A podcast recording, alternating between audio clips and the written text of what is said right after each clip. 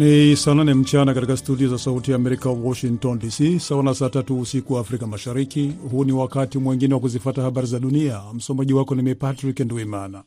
Viongozi wa Afrika Kusini na Marekani wametoa wito Ijumaa wa ushirikiano wa karibu kuhusu afya, usalama na hali ya hewa, wakati Rais Joe Biden akiangazia mtazamo mpya kwa mataifa ya Afrika baada ya mataifa hayo kujizuia kuchukua msimamo mkali dhidi ya Rusia katika vita vya Ukraine. Rais Ramaphosa atakutana na Rais Joe Biden wiki kadhaa baada ya waziri wa mambo ya nje Antony Blinken kufanya ziara huko Afrika Kusini na kuahidi kwamba Marekani itashirikiana zaidi na Afrika. Akianza ziara yake kwa kifungua kinywa na makamu rais Kamala Harris, Ramaphosa ametoa shukrani za dhati kwa Marekani kwa msaada wake mkubwa kupambana na janga la COVID baada ya utawala wa Biden kutoa dozi bilioni 1.1 za chanjo dhidi ya COVID kote ulimwenguni. Harris amepongeza uongozi wa Ramaphosa ambaye yuko chini ya shinikizo kubwa nchini mwake juu ya kashfa ya kuficha wizi wa pesa uliofanyika kwenye nyumba yake ya kifahari ya shambani. Harris amesema atajadili na Ramaphosa jinsi ya kushirikiana katika kupambana na mabadiliko ya hali ya hewa, kipaumbele kikuu kwa utawala wa Biden. Kaburi la pamoja lenye miili zaidi ya 440 liligunduliwa huko Izium, kaskazini mashariki mwa Ukraine ambako vikosi vya Rusia viliondolewa siku chache zilizopita, maafisa wa Ukraine walisema Alhamisi. Naweza kusema ni moja maeneo makubwa ya mazishi katika mji mkubwa uliokombolewa. Miili 440 ilizikwa sehemu moja, Serhii Bolinov, mchunguzi mkuu wa polisi wa mkoa wa Kharkiv, aliliambia shirika la habari la Sky News, kwa mujibu wa shirika la habari la Reuters. Wengine walikufa kwa sababu ya moto wa silaha wengine walikufa kwa sababu ya mashambulizi ya anga. Mapambano dhidi ya Ukraine yaliwasukuma wanajeshi wa Rusia kutoka eneo hilo mwishoni mwa wiki iliyopita. Warusia walikuwa walikalia mji huo katika mkoa wa Kharkiv. Maafisa wa Ukraine walisema wanajeshi hao waliacha nyuma kiasi kikubwa cha risasi na vifaa, shirika la habari la Reuters limeripoti. Unaendelea kusikiliza habari za dunia moja kwa moja kutoka studio za Sauti ya Amerika, Washington DC. Takriban safari elfu moja za ndege za kuingia na kutoka Ufaransa zilifutwa Ijumaa wakati waongozaji wa ndege nchini humo walipoanza mgomo na kusababisha kucheleweshwa kwa safari za ndege kote barani Ulaya. Mamlaka ya usafiri wa ndege ya Ufaransa, DGAC, imesema viwanja 16 vya ndege vinafanya kazi vikiwa na watumishi wachache kabisa kwenye vituo vya kuongoza ndege zinazopita kwenye anga za juu za Ufaransa lakini viwanja kadhaa vya ndege vya majimbo vilifungwa na DGAC iliyoonya kuhusu kufutwa na ucheleweshaji mkubwa kote nchini. Shirika la usafiri wa ndege la Ulaya Eurocontrol limesema linashuhudia usumbufu mkubwa na ucheleweshaji wa jumla ya dakika laki tano kufikia saa mbili na nusu asubuhi leo Ijumaa. Hiyo ilikuwa zaidi ya mara tatu ya kiwango katika kipindi chote cha Ijumaa iliyopita wakati usafiri wa ndege ulikuwa ukifanya kazi kwa kawaida. Takriban ndege elfu ishirini na moja zinatarajiwa kupita katika anga inayosimamiwa na nchi za Ulaya siku ya Ijumaa, zikipungua kwa karibu theluthi moja. Benki tatu za Lebanon zilishikiliwa na wenye amana waliotaka kuchukua pesa zao zilizoziwiliwa katika mabenki hayo leo Ijumaa, na hivyo kuongeza wimbi la watu kuingia kwa nguvu ndani ya benki wiki hii kutokana na hasira kufuatia kuporomoka kwa mfumo wa fedha nchini humo. Mwanamume aliyekuwa na bunduki ambayo haikuwa ya kweli alikamatwa baada ya kushikilia benki moja ya Lebanon katika mji wa kusini wa Kazie, chanzo cha usalama kimesema. Pia Ijumaa asubuhi, mtu mwenye silaha aliingia katika tawi la benki ya Blom katika kitongoji cha Tarik al Jideh, mji mkuu wa Lebanon, akitafuta amana yake benki hiyo ililiambia shirika la habari la Reuters katika taarifa na kuongeza kuwa hali imedhibitiwa. Mwanamume huyu aliyetambuliwa kama Abed Subra alishangiliwa na umati mkubwa wa watu waliokusanyika nje, jambo ambalo limekuwa likijitokeza katika matukio kadhaa ya aina hiyo. Mwisho wa habari za dunia. Mlikuwa nami Patrick Nduimana, nina wageni nikiwatakia usiku mwema.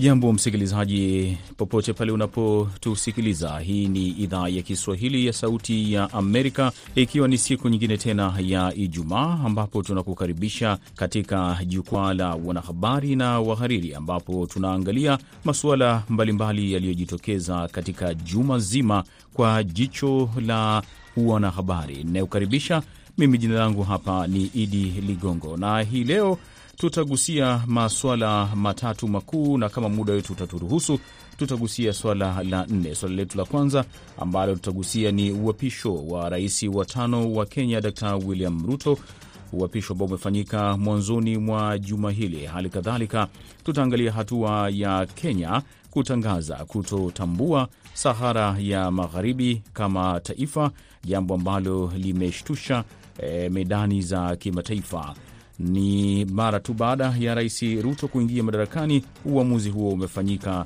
na Kenya kujiondoa katika nafasi ambayo imekuwa ikitambua eneo hilo. Lakini vilevile tutaangalia shughuli za mazishi za Malkia Elizabeth wa pili wa Uingereza, ambapo vilevile, je, Afrika imeutizama vipi msiba huu wa Uingereza, lakini vilevile vile mataifa ambayo kwa namna moja ama nyingine malkia amekuwa anatambulika kama kiongozi wao na makoloni ya Uingereza.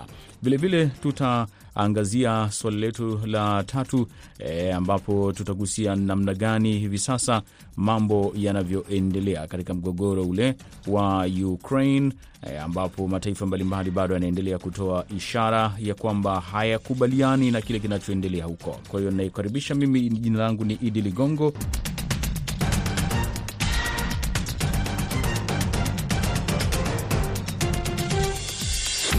Nam, karibu katika matangazo ya kwa undani, na kama nilivyokueleza katika vidokezo hivi punde, wiki hii siku ya Jumanne Septemba 13, Dr William Ruto aliapishwa kuwa rais wa tano wa Jamhuri ya Kenya, akichukua nafasi ya Uhuru Kenyatta ambaye amestaafu, huku maelfu ya wananchi waliojitokeza katika uwanja wa Moi Kasarani wakishangilia tukio hilo la kihistoria kabisa la siku hiyo ya Jumanne. Ruto alikula kiapo hicho saa sita na dakika 45 mchana mbele ya jaji mkuu wa Kenya Martha Koome akiwa ameshikilia Biblia mkononi, mwake wa kuume huku pembeni yake akiwa amesimama na mke wake Rachel Ruto. Wakati Ruto akila kiapo hicho, maelfu ya wananchi walihudhuria sherehe hiyo katika uwanja wa Kasarani jijini Nairobi. Walikuwa wakishangilia muda wote katika eneo hilo, lakini vilevile vile lingine ambalo tutaliangalia ni hatua ya Kenya eh, kutangaza uh, kwamba kutoitambua Jamhuri ya Kidemokrasia ya Saharawi, ambapo hatua ya Kenya kutoitambua jamhuri hiyo ya kidemokrasia ya Saharawi imeleta mjadala kwa sababu Kenya imesema haitambui kama ni taifa huru na kuibua mjadala wa kidiplomasia kuhusu uhusiano wake na taifa hilo la magharibi ya Sahara.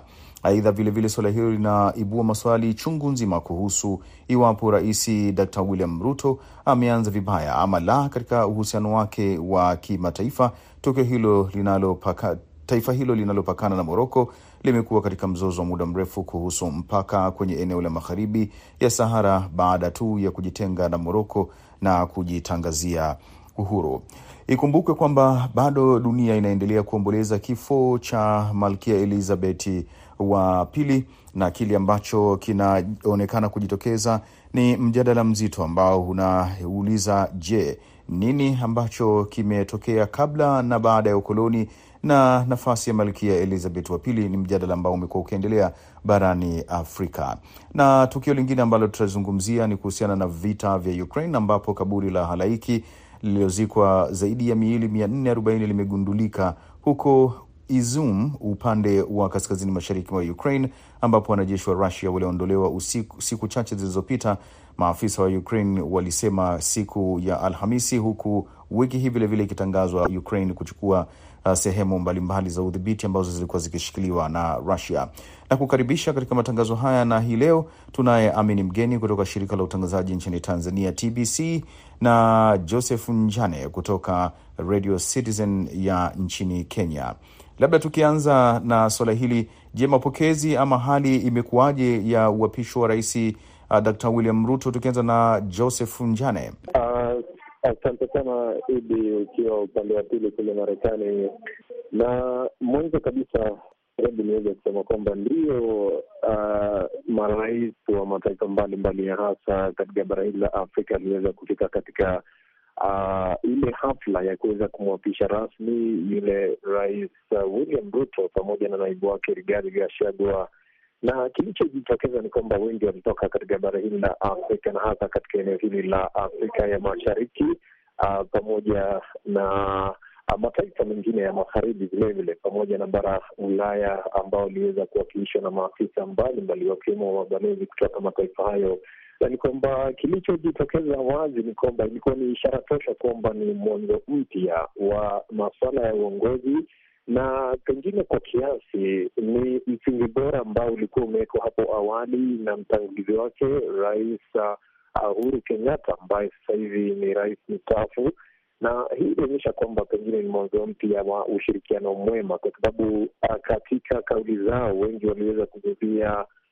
msingi bora wa kuweza kuimarisha eneo hili la ya Afrika Mashariki. Naam, Amini Mgeni, uh, kwa upande wako wewe, uapisho wa Rais Dr. William Ruto wa Kenya, rais wa tano huyu, uh, mapokezi yake wewe umeaonaje? Maanake tunaona rais wa Tanzania Samia Suluhu Hassan alikuwepo, na moja kati ya masuala aliyoyazungumza ni namna Kenya ilivyoonyesha eh, kukomaa kidemokrasia kwa upande wako wewe, kwa jicho la e, wanahabari, unaonaje hili tukio? E, pengine Idi, ni tukio ambalo Kenya imepeleka ujumbe mkubwa uh, nje ya Afrika na ndani ya Afrika kuonyesha kwamba Afrika inaweza ikasimamia uh, demokrasia yake na kuwapata viongozi na kutumia taasisi zilizokuwepo pale ambapo unaona kwamba mambo hayakwenda sawa na kupitia hizo taasisi basi, uh, hatua zikafikiwa na kiongozi akapatikana katika hali ya amani na utulivu. Na ndipo hapa Rais Samia Suluhu Hassan akasema kwamba moja kati ya jambo ambalo uh, Wakenya wametoa zawadi kwa Afrika na dunia ni kufanya uchaguzi huu kwa amani na utulivu, na viongozi wote japo walipishana kwa hoja uh, walikuwa wanazungumza wazi kwamba uh, lazima tuwe ni uchaguzi wa amani na utulivu na uwe ni uchaguzi uh, ulio uh, mfano. Uh, lakini lingine ni kwamba viongozi uh, waliokuja kushiriki kuapishwa kwa rais uh, William Samoei Ruto wanaonyesha kwamba uh, Kenya bado ina nafasi kubwa katika medani ya kimataifa, hasa Afrika, kwa sababu katika eneo la Afrika Mashariki walikuja viongozi wote, hakuna aliyemtuma mwakilishi, wote walikuja. Na hata Sudani Kusini, uh, Salvatore Kiri amekuwa afya yake ina changamoto, lakini alijikongoja na kuja Nairobi kushuhudia. Na unaangalia ujumbe hata wa Afrika Mashariki wenyewe wanazungumza kwamba Kenya ni eneo la kimkakati linaloweza kusukuma uchumi wa Afrika Mashariki. Na hata uh, rais ambaye ni, ni mkongwe katika Afrika Mashariki uh, Yoweri Kaguta Museveni alisema wengi walikuwa wanazungumza kwenye kampeni kuhusu Kenya Kenya, anatamani sasa izungumzwe lugha ya Afrika Mashariki, akiamini kwamba uh, uchaguzi huu utu, uipeleke Kenya kufikiri kwa namna gani inaweza ikainufaisha Afrika ya Mashariki. Kwa hiyo inaweza kusema ni hatua nzuri Wakenya wameonyesha. Uh, wengi wamejifunza, tume za uchaguzi za Afrika zimejifunza, lakini pia viongozi katika ngazi za siasa za ushindani, kwa maana kwamba vyama vya upinzani vimeona kwamba kumbe unaweza uh, ukakubaliana ama ukakubaliana kuto kukubaliana, na mwisho wa siku maslahi na amani ya wananchi ikawa mbele na ikawa muhimu. Kwa hiyo naweza kusema idi, Kenya imeweka darasa kubwa sana katika siasa za Afrika ambazo mara nyingi zinatazamwa kwa mkondo hasi. Tukirejea tena uh, kwa bwana uh, Njane, tumeona hatua ambayo imefanyika ya kushtukiza kidogo kwa taifa la Kenya kutangaza bayana kutotambua na ku, kama vile kuvunja ule uhusiano wa kidiplomasia na eneo la Sahara Magharibi ambalo limekuwa na mvutano sana na Moroko ambayo yenyewe imekuwa ikieleza kwamba haitambui swala hili. Uh, wadadisi wa mambo wanajiuliza kulikoni Rais Dr. William Ruto mara tu ya kuingia madarakani haijachukua siku nyingi ameweka e, msimamo huo wa Kenya. Kulikoni? Nini ambacho kipo na nini ambacho unakiona hapa katika swala hili? Ni kweli Idi ulivyosema, na ni kwamba wakati huu uhusiano wa kidiplomasia uh, kati ya Kenya na Jamhuri ya Kidemokrasi ya sarawi wengi wanafahamu kama uh, Sahara Magharibi, ni kana kwamba umezongwa na utata na Hili limechochewa zaidi na hatua ya Rais William Ruto kufuta ujumbe aliochapisha katika ukurasa wa Twitter mapema leo uliosema kwamba Kenya imebatilisha utambuzi wake wa eneo lile na kuchukua hatua za kuondoa uwepo wa uwakilishi wao nchini humo. Kumekuwa na hisia kinzani tangu wakati huo, hasa kutoka kwa wachambuzi wa masuala ya uhusiano wa kimataifa, wengi wakisema kwamba huenda hili sasa likaibua pengine ule mvutano mpya kutokana na hatua ambayo ilichukuliwa. Na katika taarifa, ufalme wa Moroko ulisema ombi hiyo iliyofikiwa baada ya Rais Ruto kukutana na Nasser Bourita, mwakilishi wa mfalme Muhammad ambaye vilevile ni waziri wa masuala ya kigeni wa Moroko, na uhusiano huo pengine huenda ukatikisa sasa uh, ule ushirikiano wa kidiplomasia ambao umekuwepo, wengi wakiuliza, je, mbona hilo litachukuliwa kule tu ama saa chache baada ya Kenya kuweza kubatilisha uamuzi wake hapo awali, na ni kwamba wengi wanasema kwamba huenda kuna baadhi ya masuala ambayo yameshinikiza lile. Uh, huenda pengine kuna maswala fulani ambayo yalifumbiwa macho kabla ya kutoa uamuzi ule wa kuweza kubatilisha msimamo wake wa hapo awali wengine wakisema kwamba huenda pia hakukuwa na ule ushauri tosha kuruhusu uh, pengine suala lile kabla ya kuweza kuchukuliwa kutoka kwake Rais uh, William Ruto uh, na vilevile wale washauri wake, na ni kwamba uh, wengi wanasema kwamba huenda kuna maswala ambayo walitazama wakaona pengine kutakuwa na changamoto kadhaa ambazo zitaweza kuandama uh, ule uamuzi kwa kuweza kubatilisha uamuzi huo, lakini wengi wanasema kwamba ni uh, suala la kusubiria kwa sababu uamuzi uh, kama ule ungeweza kuathiri pengine mahusiano sio tu na eneo lile, bali pia katika mataifa ambayo yamekuwa na misimamo tofauti kuhusu eneo lile.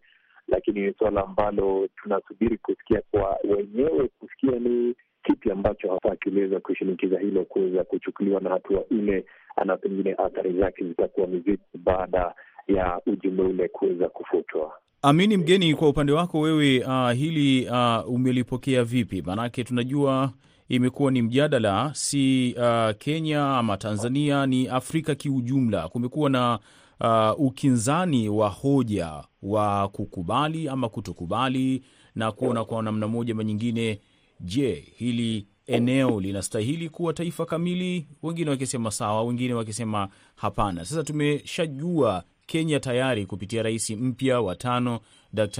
William Ruto wameweka bayana kwamba hawaitambui. Nini ambacho unakiona hapa? Tunangoja kuona kwa kina nini e, Kenya ilikiona kwenye diplomasia hiyo mpaka ikaamua sasa, uh, punde tu baada ya kukutana na mjumbe kutoka katika serikali ya Moroko.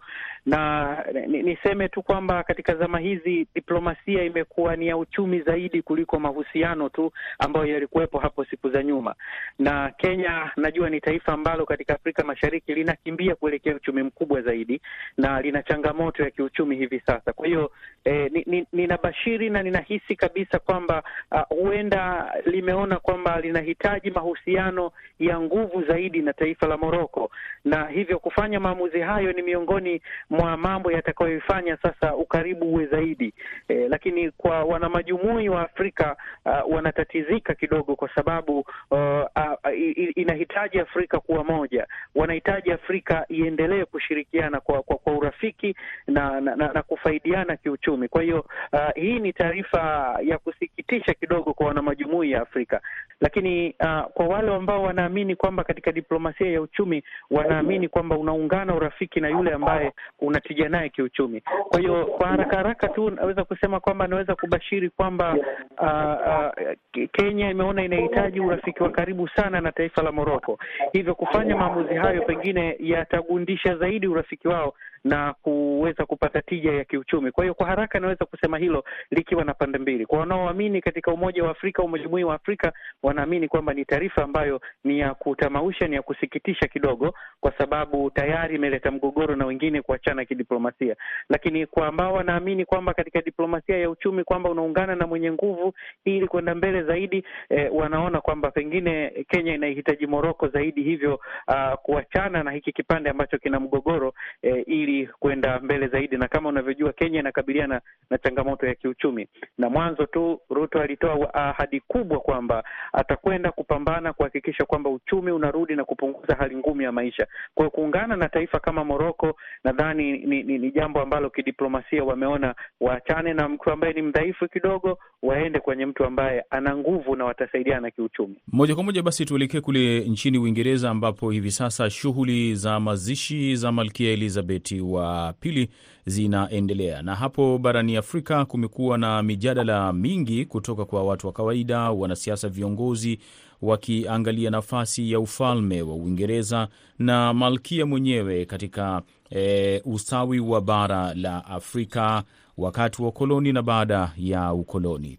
Kile ambacho uh, tunakiona kimejitokeza mpaka hivi sasa wakati wa musba huu mkubwa kwa Uingereza na mataifa ambayo malkia ama mfalme e, wa Uingereza bado anachukuliwa kama kiongozi. Nini ambacho tunakiona kwa jicho letu sisi wanahabari e, tukienda kwa Bwana Njane hapo, nini ambacho unaweza kukizungumza juu ya hili? Mwanzo kabisa tukumbuke kwamba Uingereza imekuwa uh, ikitegemewa pakubwa na mengi ya mataifa katika bara hili la Afrika, na ni kwamba katika kutegemea kule wamekuwa zaidi wakiangazia pakubwa uh, taifa hilo la Uingereza, hasa baada ya kifo chake Malkia Elizabeth wa pili, na kwamba sasa hivi wengi watakuwa wakitazama, je, ule uhusiano ambao umekuwepo kati ya Uingereza na hasa uh, yule malkia wa pili Elizabeth.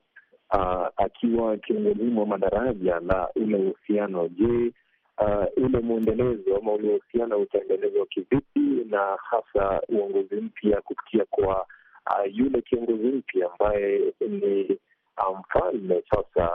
Je, hilo litakuwa na athari vipi na litakuwa na maana gani hasa katika mataifa hili ama mataifa haya ya bara Afrika, Kenya ikiwemo na eh, kama mwanahabari inahisi kwamba wengi watakuwa wakiangazia pakubwa ule uhusiano. Je, utaimarishwa? Japo uh, ule ufalme hauna ushawishi mkubwa ukilinganishwa na uh, ule utaratibu wa uongozi katika taifa hilo la Uingereza, lakini maamuzi mengi hasa huwa uh, yanaboreshwa zaidi na ukaribu wa taifa lolote lile na ule ufalme, na kwa hivyo wengi watakuwa wakiangazia zaidi, je, mfalme huyu anayekuja, je, sera zake ama sera za ufalme zitaendelezwa ilivyokuwa katika utawala wa malkia Elizabeth wa pili, ama hali itakuwa ni tofauti kabisa. Kwa hivyo haya yote yatakuwa yakiangaziwa kwa jicho kuangazia ni kipi ambacho pengine uh, kitakachonufaisha mataifa haya na hasa ambayo yamekuwa yakitegemea zaidi uhusiano kati ya mataifa haya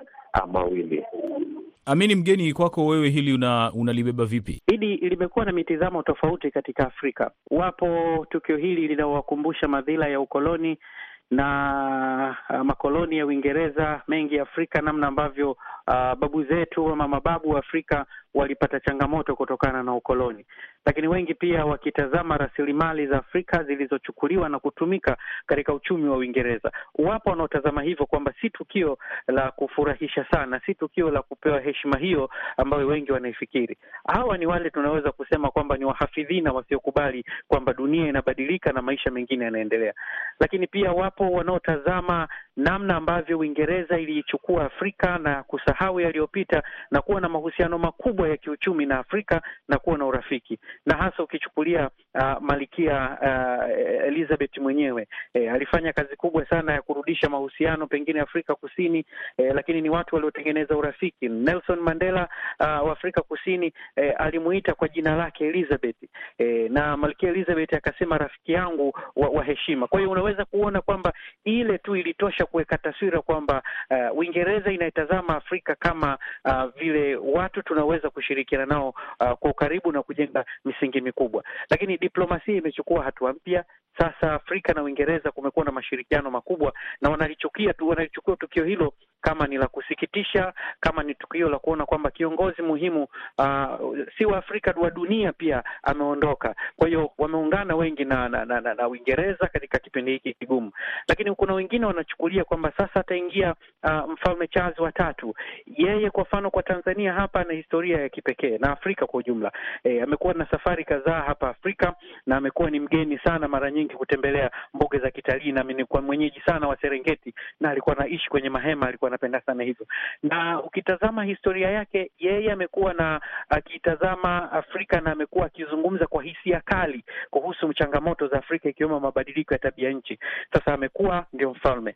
Je, atazungumza kwa hisia zile zile? Hiki ndicho ambacho Waafrika wanangoja, lakini uhusiano wake na Afrika ukiwapa matumaini makubwa. Kwa hiyo hili hili limechukuliwa kwa mtazamo huo, wengine wakiona kwamba si tukio la kupewa uzito uh, kutokana na historia ya, ya, ya kiutawala huko nyuma, lakini wengi wakisema yamepita, na sasa wakiangalia namna ambavyo Uingereza uh, chini ya Malkia ilifanya juhudi kubwa ya ku, pengine kuomba msamaha katika sehemu nyingine, kulipa fidia katika nchi zingine, lakini kuzungumza yaliyopita, si sasa tujenge urafiki mwingine. Lakini wengine wakimtazama uh, Mfalme Charles watatu kama tumaini jipya kwa mahusiano ya Uingereza na Afrika. Naam, tuingie kwenye suala lingine hili uh, la mwisho ambalo tunaweza kuliangazia. Amini Mgeni, tumeona juma hili Ukraine ikitangaza kuchukua udhibiti wa baadhi ya maeneo ambayo yalikuwa yanashikiliwa eh, na Russia. Mwelekeo wa vita hivi uko vipi? Maanake eh, bado dunia inaendelea kusisitiza kwamba